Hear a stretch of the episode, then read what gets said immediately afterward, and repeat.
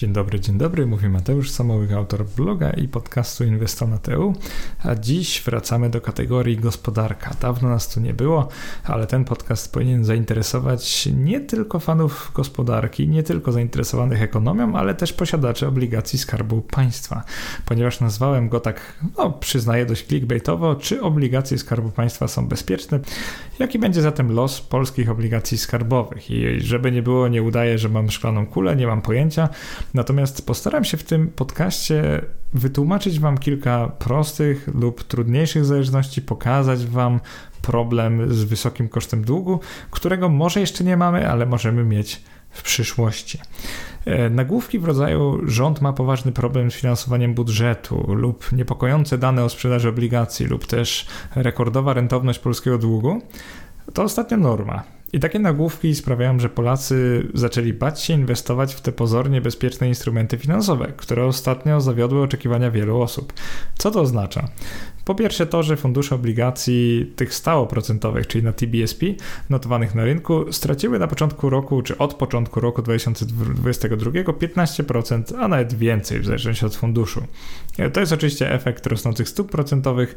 Zjawisko jest bardzo proste i znane wszystkim, którzy słuchają bacznie moich podcastów, ponieważ e, opisałem je e, w podcaście, dlaczego fundusze ETF na obligacje, dlaczego ceny funduszy ETF na obligacje zmieniają się dynamicznie, także jeżeli jeszcze jego nie słuchaliście, to serdecznie zachęcam, bo lepiej zrozumiecie te wszystkie zależności.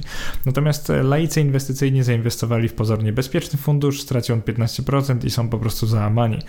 E, inne osoby mówią, że obligacje antyinflacyjne nie pobijają inflacji, bo przecież płaci się podatek belki, można tak trafić, że akurat nie pobiją inflacji i tak dalej, i tak dalej a mało transparentna polityka monetarna RPP sprawia, że ludzie przestają ufać e, skarbowi państwa, rządowi czy ogólnie władzy. Jak jednak ostawimy emocje na bok i przez kolejne kilkadziesiąt minut po prostu sprawdzimy, czy obligacje Skarbu Państwa są bezpieczne jaka jest realna szansa na ich niespłacenie przez Polskę i ewentualnie kiedy to może nastąpić, e, kiedy w sensie nie roku, tylko w jakich warunkach Polska faktycznie miałaby problem z dopięciem swojego długu. Ostatni taki podobny podcast nagrałem e, na początku roku 2022. Nazywał się on Czy Polska zbankrutuje? Dług publiczny i jego struktura. Natomiast tam zrobiłem pewien błąd, ponieważ wykresy były trochę zbyt pełne danych, zbyt trudne do zrozumienia i dziś zdecydowałem się je uprościć. Także jeżeli zdecydujecie się na oglądanie tego na YouTube albo po prostu otworzenie sobie wpisu słuchając tego podcastu, to zobaczycie, że infografiki tam są, są one dużo prostsze i mam nadzieję to uprzyjemni trochę odbiór wpisu. No ale teraz do konkretów, czyli do wzrostu jawnego i ukrytego długu. W ostatnich 24 miesiącach polskie zadłużenie rosło w bezprecedensowym tempie, a Ministerstwo Finansów dokładało wszelkich starań, by to najbardziej widoczne, czyli to oficjalne zadłużenie, nie rosło zbyt mocno. Zacznijmy od wyjaśnienia sobie dwóch pojęć. Po pierwsze, państwowy dług publiczny to ta widoczna forma zadłużenia. Dotyczy ona tylko długu Skarbu Państwa na poziomie centralnym. Tutaj są właśnie obligacje emitowane przez Skarb państwa, te takie, które nazywamy skarbowymi. E, druga część, albo raczej druga klasyfikacja, to dług sektora instytucji rządowych i samorządowych, znany także jako dług EDP. To suma obligacji Skarbu Państwa oraz obligacji emitowanych przez różne instytucje i agencje związane z państwem, np. BGK czy PFR. E, jak ktoś nie rozumie skrótów, Bank Gospodarstwa Krajowego lub Państwowy Fundusz Rozwoju. Na tej formie długu skupimy się w większej części tego podcastu. Zrobimy to dlatego, że jest to dług e, w pewnym sensie prawdziwy, prawdziwszy, ponieważ w ostatnich latach e, rząd no, lubi zadłużać się poprzez inne instytucje, ale prawda jest taka, że dalej jest to dług e, publiczny. Niestety większość informacji, które znajdziemy na stronie Ministerstwa Finansów dotyczy jedynie długu publicznego, który emituje Skarb Państwa, więc skupimy się najpierw tylko na nim, ale spokojnie, bo w dalszej części podcastu przeanalizujemy też całościowo polski dług. I teraz jak wyglądał on w w ostatnich 14 latach, to dla przykładu rzucę kilka wartości. W roku 2008 e, mieliśmy 601 miliardów złotych długu i mówię tylko o tym długu EDP, czyli całego sektora publicznego. 5 e, lat później, w roku 2013 931 miliardów, e, później w roku 2019 nieznaczny wzrost, ponad bilion, czyli 1000 miliardów i teraz jesteśmy na 1453 miliardach złotych. Tyle wynosi nasz dług publiczny. Ministerstwo Finansów zakłada, że w przyszłym roku on już będzie e, ponad 1,5 biliona złotych. Naprawdę dużo pieniędzy, 1500 miliardów złotych. E, naprawdę dużo. To ciężko nawet pojąć e, głową, ale zobaczycie później, że w dalszej części wyjaśnię to tak, że może będzie to łatwiejsze do zrozumienia. Zacznijmy od tego, jakie obligacje emituje Polska, ponieważ bez kontekstu to ta pierwsza informacja Wam niczego nie daje. Od dnia wydania poprzedniego podcastu o tej samej tematyce, czyli od, pierwszy, od 31 stycznia 2022 roku, zbyt wiele się nie zmieniło w strukturze polskiego zadłużenia, czyli większość naszego długu to dalej czyli ponad 77% to jest dług e, w polskich złotych, a mniejszą jego część stanowi dług zagraniczny, którego z kolei ogromną większość stanowi dług w walucie euro, to jest około 20%, mniejszą część w walucie e, USD, czyli dolar amerykański około 2% i w innych walutach tylko 1% całego długu.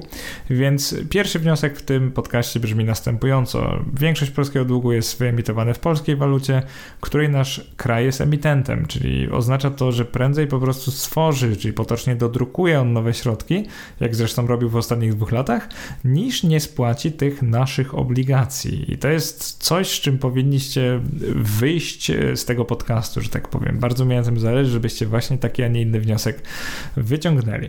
Jak zaczniecie sobie tę strukturę dojdziecie do wniosku, że większość długów w złotym, jeszcze stałoprocentowa, e, daje pewne szanse, ale i ryzyka. Szansą zdecydowanie jest to, że skoro jest stałoprocentowa i była emitowana w, kolei, w ostatnich no, wielu latach, to większość tego długu jest jeszcze dość tania. Czyli wyobraźcie sobie, że mimo, że stopy procentowe wynoszą teraz około 7%, to Większość długu kosztuje nas dalej 2,5-2,5%, czyli tyle, ile kosztowało w latach ubiegłych. Ponieważ był on stałoprocentowy, więc działa to tak, że po prostu jego cena na giełdzie spada, natomiast dalej oprocentowanie, czyli to, co musi płacić dłużnik, czyli państwo w tym przypadku, jest dość niskie i to jest ogromna szansa, jest w naszej walucie. Jakie jest e, tutaj ryzyko? Ryzyko jest takie, że jeżeli stopy procentowe będą wysokie przez długi, długi czas, to dług będzie coraz droższy, ponieważ następuje tak zwane rolowanie długu, dług się kończy, jakąś część zadłużenia trzeba po prostu e, spłacić do końca i zadłużyć się na nowo. No i teraz będziemy zadłużać się nie na 2%, a na przykład na 8-10% w zależności od warunków emisji. Więc to jest ogromne i pierwsze ryzyko, które poruszymy w dalszej części wpisu. E, drugie jest takie, że mamy tutaj dość sporo walut obcych mimo wszystko, ponieważ dzisiaj jest to właśnie równowartość 260 miliardów złotych, głównie euro, ale jeżeli euro znacząco zyska wobec polskiego złotego, to oczywiście nasz e, rząd musi je kupić, co jeszcze bardziej wywinduje kurs e, euro, przynajmniej może wywindować, jak będziemy sprzedawać e, złote i kupować euro. Natomiast problemem jest to, że jeżeli dług jest w walucie obcej, to ten dług ma zmienną wartość, czyli po prostu w pewnym momencie będziemy musieli zapłacić e, dużo więcej niż się wcześniej spodziewaliśmy. Teraz e, króciutko o tym, co może bardzo inwestować e, większość z Was, czyli strukturę zadłużenia detalicznego Skarbu Państwa na poziomie szczegółowym. Co to jest zadłużenie detaliczne? To są obligacje, które dobrze znacie, te, które można kupić przez stronę pkobligacje.pl, czyli tak zwane obligacje detaliczne, nienotowane na rynku. Z tych obligacji możemy kupić na przykład e, słynne COI i EDO, czyli obligacje antyinflacyjne, słynne ROS i ROT, czyli obligacje antyinflacyjne dla posiadaczy dzieci, że tak powiem, e, dla beneficjentów 500+, ale też na przykład roczne i dwuletnie obligacje zmiennoprocentowe oprocentowane stopą referencyjną. E, taka ciekawostka. To zestawienie wrzucam po to, żebyście widzieli strukturę tego długu i żebyście w ogóle zobaczyli, jak mało jego jest. I podam wam dla przykładu, że w roku 2020 E, cały dług detaliczny to było 29 miliardów złotych i teraz przypomnę, że cały dług to prawie 1,5 biliona, 1500 miliardów, więc z tego dwa lata temu było to raptem 30 miliardów i to sobie tak powoli, powoli rosło, żeby dzisiaj stanowić już 80 miliardów tego długu, także coraz więcej długu jest bezpośrednio e, w rękach drobnych inwestorów, bo właśnie obligacje detaliczne są dla tak zwanego detalu, czyli dla drobnych inwestorów. Nie dla instytucji, tylko dla po prostu nas, jeżeli byśmy chcieli zainwestować w obligacje skarbowe bez ryzyka utraty środków, ponieważ tam nie ma możliwości ruchu w dół.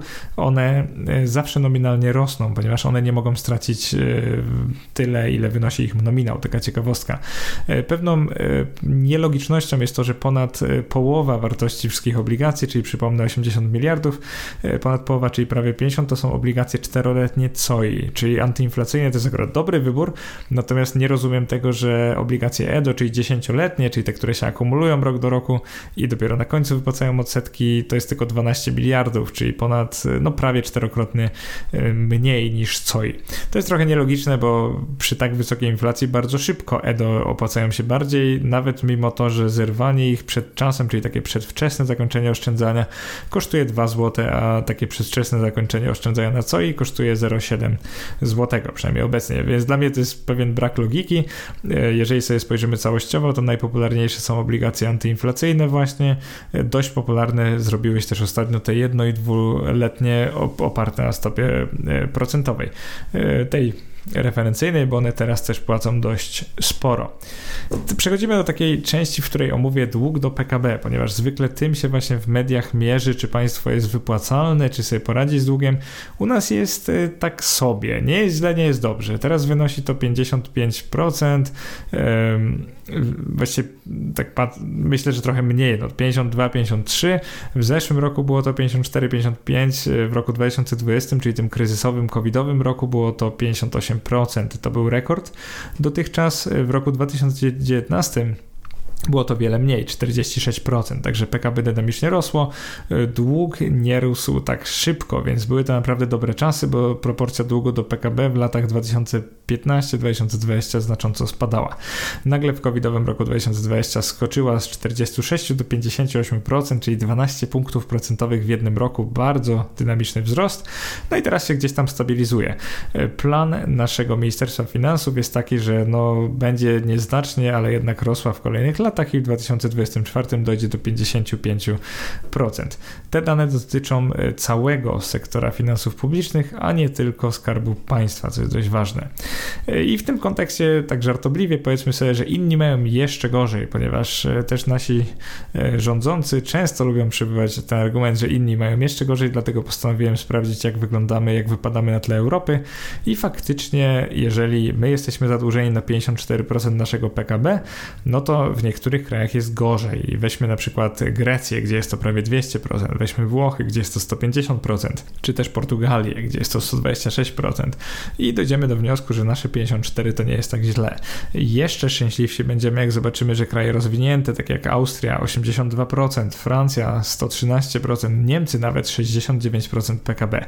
Także jak zobaczymy, że kraje bardziej rozwinięte tak się zadłużają, to przecież nie jest z nami źle, skoro jesteśmy zadłużeni tylko na 54% PKB.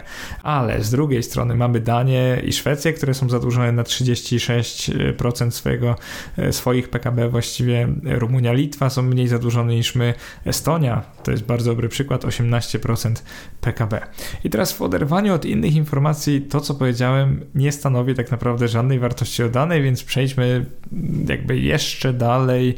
Trochę będziemy skakać informacjami, ale tylko dzięki temu dowiecie się, czy nasze obligacje są zagrożone.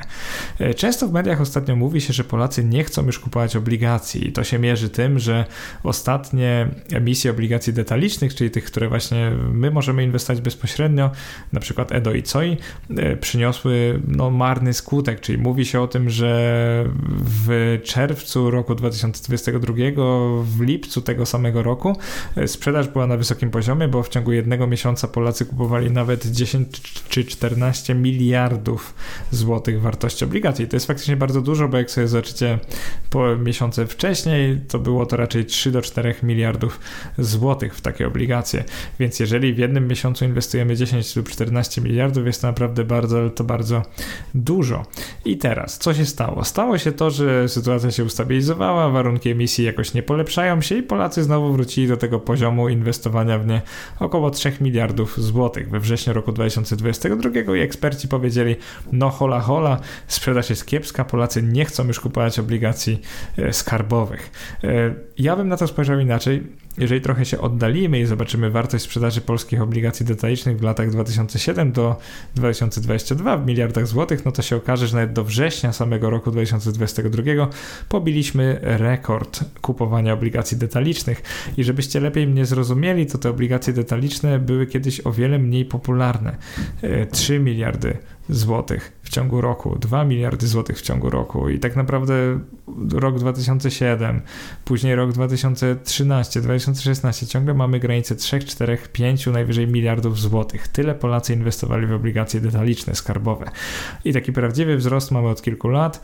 2017 7 miliardów, 2018 prawie 13, 2019 17, 2020 ponad 28, 2021 no to już w ogóle jest bardzo dużo, 43 miliardy i wyobraźcie sobie, że 2022 do września tylko mamy 49, prawie 50 miliardów złotych uplasowanych emisji, czyli zauważcie, że popyt na obligacje detaliczne rośnie, a nie spada, więc jeżeli media wam, was atakują informacją, że już nie ma popytu, że jest coraz gorzej, że Polacy nie ufają, no to jest to zwyczajny szum medialny, ponieważ w perspektywie lat, a nie miesięcy popyt coraz bardziej rośnie. I najważniejsze pytanie, czyli czy Polska może mieć problem ze spłatą swojego zadłużenia? Najlepiej zrozumieć to, jak spojrzycie sobie na wpływy i wydatki Polski w 2023 roku według planu ustawy budżetowej, do której link też zostawiam we wpisie. Wygląda to tak, że państwo zarabia głównie na podatkach, to jest dość oczywiste. E, z VAT-u ma najwięcej, prawie 300 miliardów złotych, z akcyzy na drugim miejscu 90 miliardów, później jest PIT i CIT po 70 kilka miliardów, no i inne wpływy również niepodatkowe i inne podatki takie mniejsze 74 miliardy złotych. I to już nie jest zarobek państwa, ale państwo musi się posiłkować wzrostem zadłużenia, czyli tak zwanym deficytem, czyli musi po prostu zaciągać więcej obligacji, tak jakby zaciągać więcej długu niż miało, i to wynikło, to wynosiłoby w przyszłym roku według planu 64 miliardy złotych, czyli dość sporo. I nawiązanie do tego, o czym mówiłem, 1,5 e, biliona, wzrost o 64 miliardy, no to właśnie stąd to 1,5 biliona. Na co państwo wydaje pieniądze? Tu też się możecie zdziwić. Przede wszystkim na dopłaty do ZUS 120 miliardów, ponieważ ZUS nie jest samowystarczalny. Tu jest ZUS, FUS i KRUS. E, FUS jest po prostu funduszem ZUS-u, więc tak naprawdę tam są środki do ZUS-u i KRUS konsumuje bardzo dużo pieniędzy z podatków. E, niektórzy z Was mogli myśleć, że ZUS jest samowystarczalny i te składki, które uiszczają obecni pracujący, idą do emerytów, no niestety one nie wystarczają. Więc ponad 120 miliardów to jest w ciągu roku, w przyszłym roku dziura i tyle będzie musiał jakby dopłacić Skarb Państwa, dopłacić budżet do ZUS-u. Na drugim miejscu mamy inne wydatki, tam są środki dla Unii, transport, górnictwo, łączność, kościół i reszta kategorii. E, tak naprawdę bardzo różne wydatki, możecie to sobie później sprawdzić, ale ciężko jakoś sklasyfikować. Wojsko i Policja 108 miliardów złotych, e, społeczne przed 500 plus 74 miliardy, samorządy 86 miliardów, kultura i nauka tu jest tylko 41 miliardów, urzędy i sądy 45 miliardów złotych, a obsługa długu niechlubny punkt 66 miliardów złotych. Dlaczego obsługa długu, który wynosi jak wcześniej mówiłem, około 1,5 biliona złotych ma kosztować 66 miliardów, bo jego koszt rośnie. W roku 2022 kosztował on, tak jak mówiłem, około 2%, w przyszłym roku będzie to już 4,2% lub nawet więcej.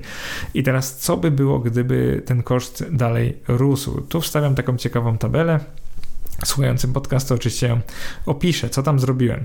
Założyłem, że koszt obsługi długu już w kolejnych latach rośnie do 8%, do 12% lub nawet mamy taki scenariusz, gdzie on rośnie do 12% i euro kosztuje 6 zł. Bo przypominam, że pierwszym ryzykiem są stopy procentowe, to jest główne ryzyko, ponieważ większość naszego długu jest emitowana w polskim złotym. Jest to dług stałoprocentowy, ale oznacza to, że w, każdym, w każdej kolejnej emisji nowego długu będzie on musiał być droższy, ponieważ on się dostosowuje do stóp procentowych. Tak to działa, że nikt nie kupi obligacji od państwa, jeżeli nie będzie ono, nie będą one oprocentowane przynajmniej tak jak stopy procentowe, a, a nawet wyżej. To jest bardzo ważne, żebyście to zrozumieli, bo ten mechanizm sprawia, że dług e, Polski, mimo że w roku 2022 kosztował 26 miliardów złotych, w roku 2023 będzie kosztował 66 miliardów.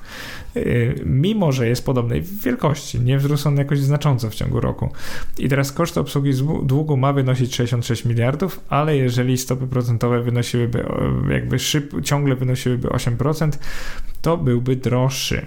Jeżeli wynosiłyby 12%, mógłby kosztować nawet 81%. Natomiast obligacje są rolowane, więc z czasem różnica się pogłębia. I tak w roku 2026 e, Ministerstwo Finansów prognozuje, że koszt obsługi długu to będzie jakieś 80 miliardów rocznie. Natomiast e, w moich założeniach takich ekstremalnych, jeżeli stopy procentowe ciągle wynosiłyby 8%, on by kosztował nawet 130 miliardów złotych. Jeżeli stopy procentowe ciągle wynosiłyby 12% przez te wszystkie kilka kolejnych lat, to koszt obsługi długu wynosiłby nawet 200 miliardów złotych. Wyobraźcie to sobie, co to znaczy. I teraz, żeby Wam trochę pomóc, co to znaczy 200 miliardów złotych, to pokażę to na przykładzie. Jest to więcej niż obecnie wydajemy na wojsko, policję i na wszystkie kwestie społeczne oraz na naukę i kulturę. Prawie że. Oczywiście wtedy będziemy więcej wydawać na wojsko i policję 500 plus i na naukę i kulturę.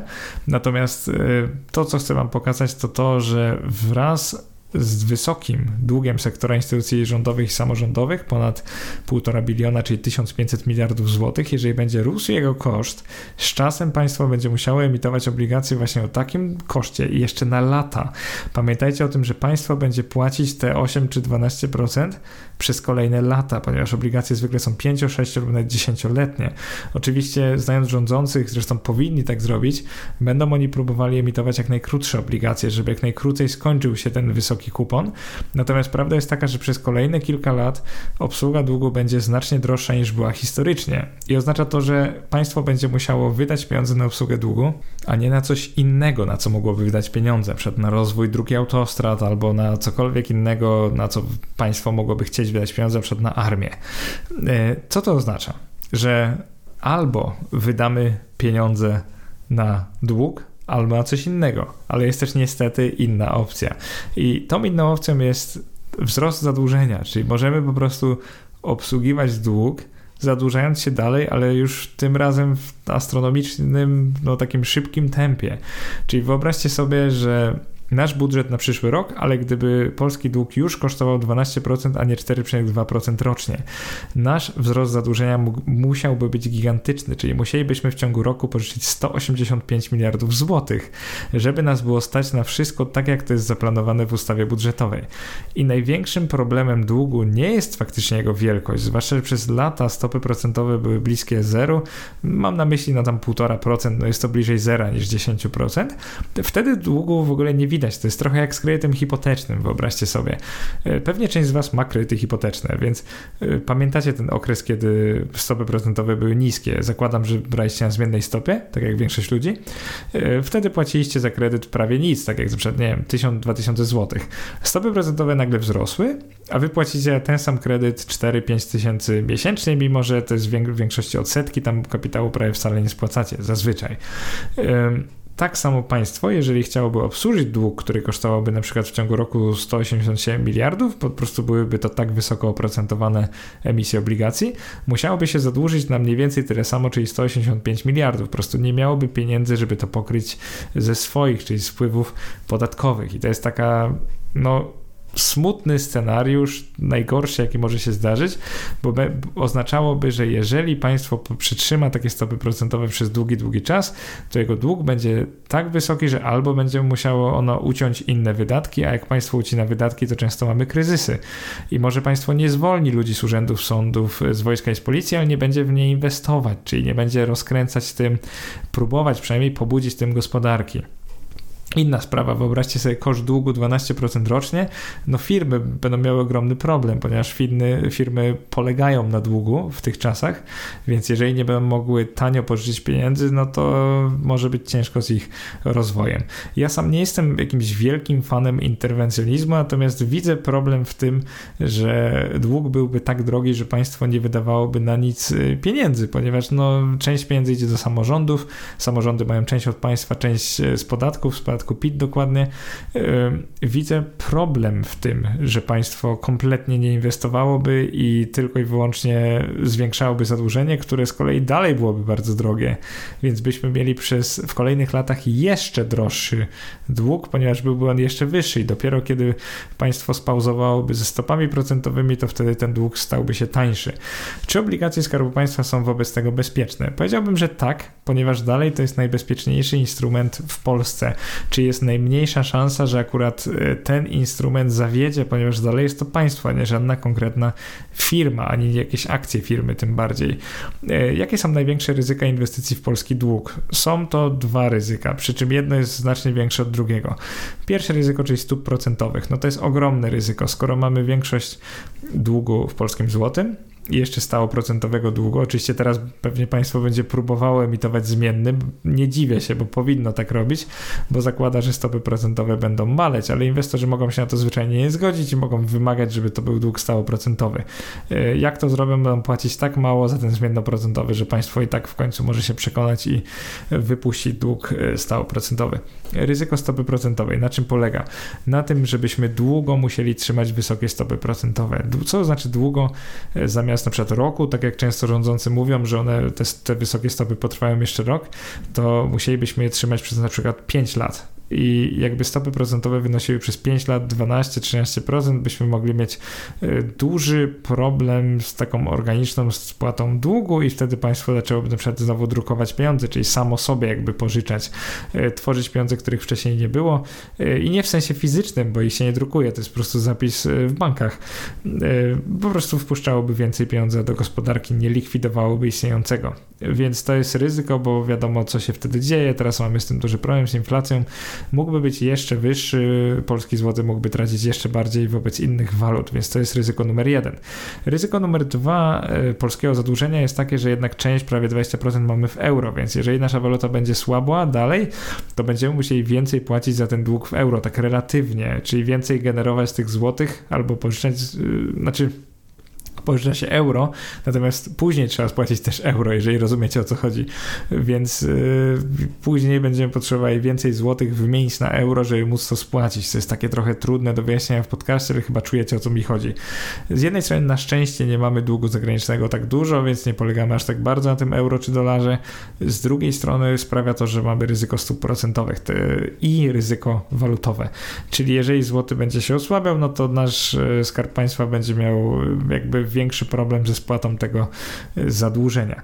Natomiast z perspektywy inwestora, czy obligacje Skarbu Państwa są bezpieczne, one są dalej tak bezpieczne, jak zawsze były, czyli po prostu dopóki państwo istnieje, jest jego ciągłość, to spłaci te obligacje. Zwłaszcza, że tak jak mówiłem na początku podcastu, Polska jest emitentem własnej waluty, co tak na chłopski rozum oznacza mniej więcej tyle, że Polska nie musi zarobić, że tak powiem, na spłatę obligacji, może po prostu spłacić e, ten dług, czyli na przykład wasze pieniądze pożyczone w ramach COI lub EDO, tak zwanym dodrukiem, czyli może po prostu stworzyć nowe pieniądze i nimi spłacić wasz dług, co oczywiście w krótkim terminie jest dla was dobre, bo otrzymacie swoje środki z powrotem.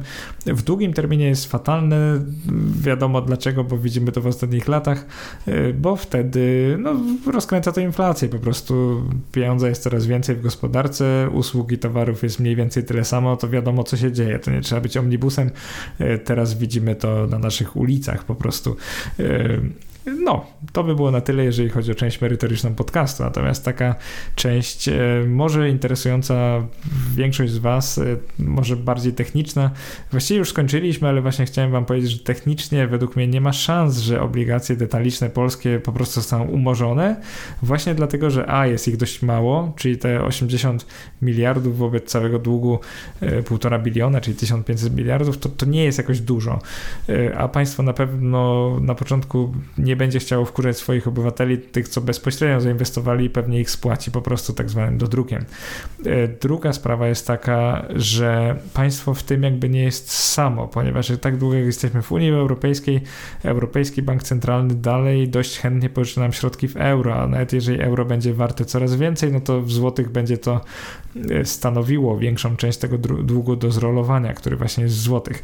E, taka sprawa, o której nie mówiłem, to jest inflacja. Czym jest inflacja, jeżeli nie, no w pewnym sensie ukrytym podatkiem? No bo skoro państwo ma półtora biliona złotych długu i chce je spłacić, no to jeżeli mamy inflację 20%, no to firmy w końcu będą więcej zarabiać, podatki będą wyższe, państwo jakby więcej zarobi na tych podatkach, tak kolokwialnie, tak prosto rzecz ujmując, i dzięki temu dług będzie prostszy do spłaty. I tak jak wy macie na przykład dług w złotych na nie, mieszkanie albo jakikolwiek inny kredyt, Zauważcie, że inflacja jest akurat waszym sprzymierzeńcem, w tym sensie, że pewnie dzięki niej będziecie więcej zarabiać, może jakaś tam lekka dewaluacja nastąpi i dzięki temu wasz dług będzie stanowił mniejszą część waszych przyszłych zarobków i podobnie jest z państwem.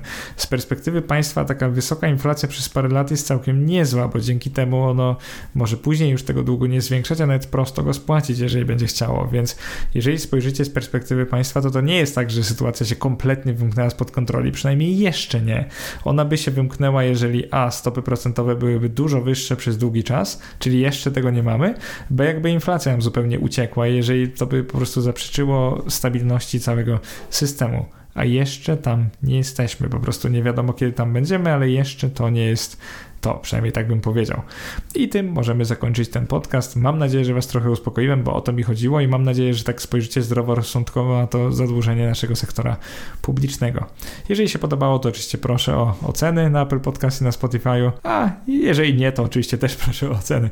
Do następnego, trzymajcie się, cześć.